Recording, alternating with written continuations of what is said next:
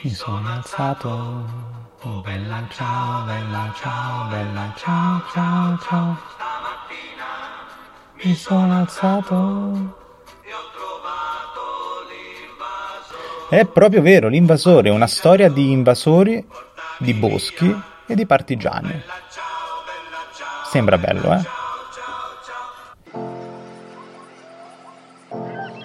Questo è Cortecce.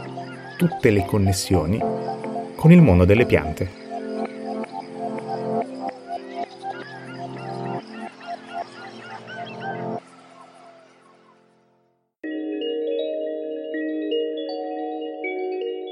Una fascia di verde separa da una parte l'area costiera dell'Alto Abruzzo e dall'altra la fascia degli Appennini.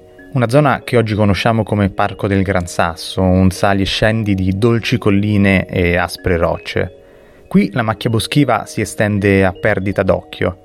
A farla da padrone è il faggio, rindiscusso dell'Italia centrale, ma è ancora possibile vedere sparute aggregazioni di abete bianco, al confine tra Abruzzo e Marche, dove le strade seguono uno zigzag isterico nel loro arrampicarsi sulle montagne, la selva prende il nome di Bosco Marchese. Per alcuni il nome deriva da una via consolare romana che univa il Tirreno all'Adriatico.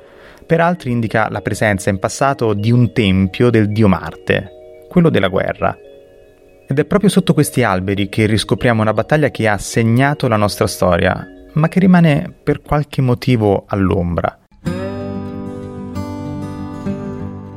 A qualche decina di chilometri da Teramo, alle basi dei Monti del Laga, a 1300 metri di altezza, sorge la frazione di Ceppo. È un posto quasi disabitato, immerso nella selva, dove luoghi e nomi creano un legame indissolubile. Secondo la tradizione, Ceppo è chiamata così per la presenza di un tronco di un colossale albero che, malgrado un fulmine ne avesse incenerito i rami, per anni è rimasto in piedi. Forse una leggenda. Quello che è sicuro è che in questi luoghi si è combattuta una delle prime rivolte di liberazione.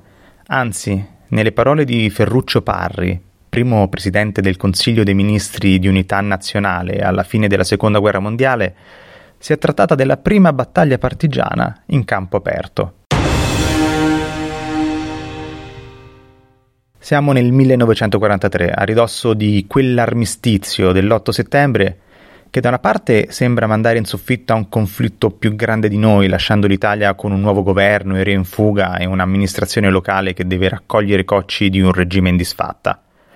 Dall'altra ci fa scoprire una guerra sul nostro territorio, violato dalla presenza di truppe tedesche che iniziano a spostarsi verso nord, verso la neonata Repubblica Sociale Italiana. È in questo contesto che si sviluppano gli eventi che portano alla battaglia di Bosco Martese.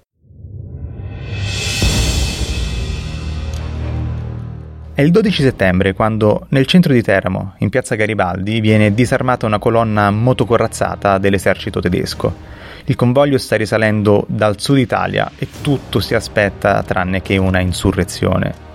Ancora di più se a guidarla è un capitano dei carabinieri, Ettore Bianco, che organizza l'imboscata con un gruppo di studenti, operai e impiegati della città, disarmando i soldati.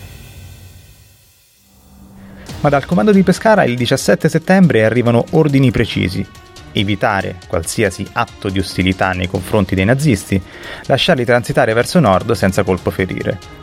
Obtorto collo vengono restituite le armi e viene lasciato il passaggio. Ad aggiungere confusione, una disposizione del generale di divisione del territorio il giorno 18 settembre manda in licenza straordinaria tutti i militari. Il Regio Esercito di fatto lascia il campo libero all'occupante tedesco, perché la maggior parte degli arruolati ritira il foglio di licenza e si dilegua per raggiungere le famiglie. Solo una trentina di ufficiali, sottufficiali e militari di truppa scelgono di rimanere, disobbedendo di fatto all'ordine di consegnare ai tedeschi il controllo del territorio e delle popolazioni inermi.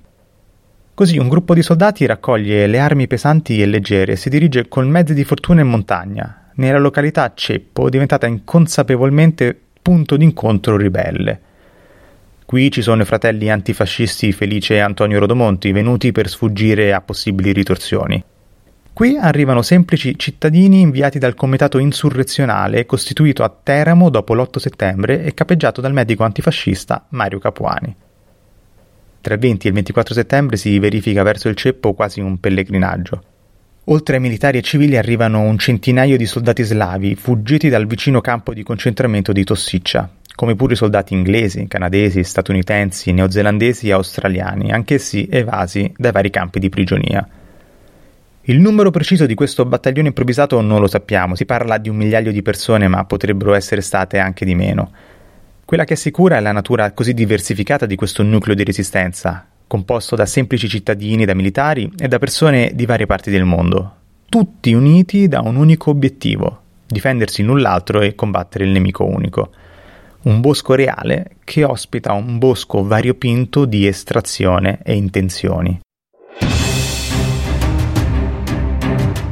Il movimento dei ribelli non passa inosservato. La mattina del 25 settembre una colonna della Wehrmacht si inerpica sulle montagne per colpire la rivolta alla radice. Un battaglione motorizzato tedesco composto da 32 automezzi è in marcia verso il campo. Il dispositivo di difesa non è ancora del tutto pronto e l'urto dell'offensiva si fa sentire su un gruppo armato dove le carenze organizzative sono evidenti. Ma nonostante tutto la compagnia guidata dal carabiniere Ettore Bianco tiene e secondo le ricostruzioni, le perdite sofferte dai tedeschi sono circa 50 uomini, 5 camion, 2 autovetture. Il comandante del battaglione, il maggiore Hartmann, viene catturato e fucilato, mentre il resto della colonna, dopo una dura reazione di fuoco, ripiega sulla strada Termo-Pescara. Non è difficile immaginare un contrattacco, i partigiani sono consapevoli di non poter reggere di nuovo l'urto della Wehrmacht in campo aperto. È così che quell'armata improvvisata decide di sciogliersi per dar vita a piccoli gruppi partigiani dediti alla guerriglia. Nel pomeriggio del 26 settembre i tedeschi tornano e cannoneggiano lungo il bosco, che è quasi deserto ma non del tutto. Nella rappresaglia perdono la vita alcuni soldati, carabinieri, cittadini, tra cui Mario Capuani, il medico che era tra i promotori della resistenza teramana.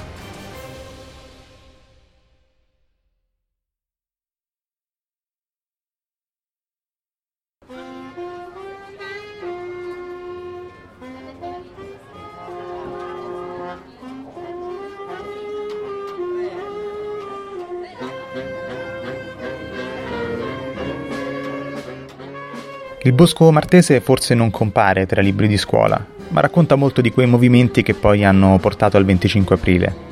È stato un esordio clamoroso della lotta partigiana, clamoroso per il suo carattere militare evoluto e per il saper aggregare in modo spontaneo persone di diversa estrazione. La resistenza l'hanno fatta i democristiani, i comunisti, i socialisti, i repubblicani, i liberali, gli anarchici, i carabinieri e i soldati.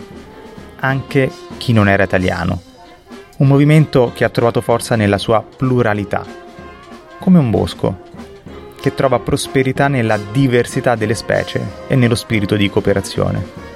E quello che abbiamo scoperto oggi è che la resistenza è nata proprio da un bosco. Buon 25 aprile.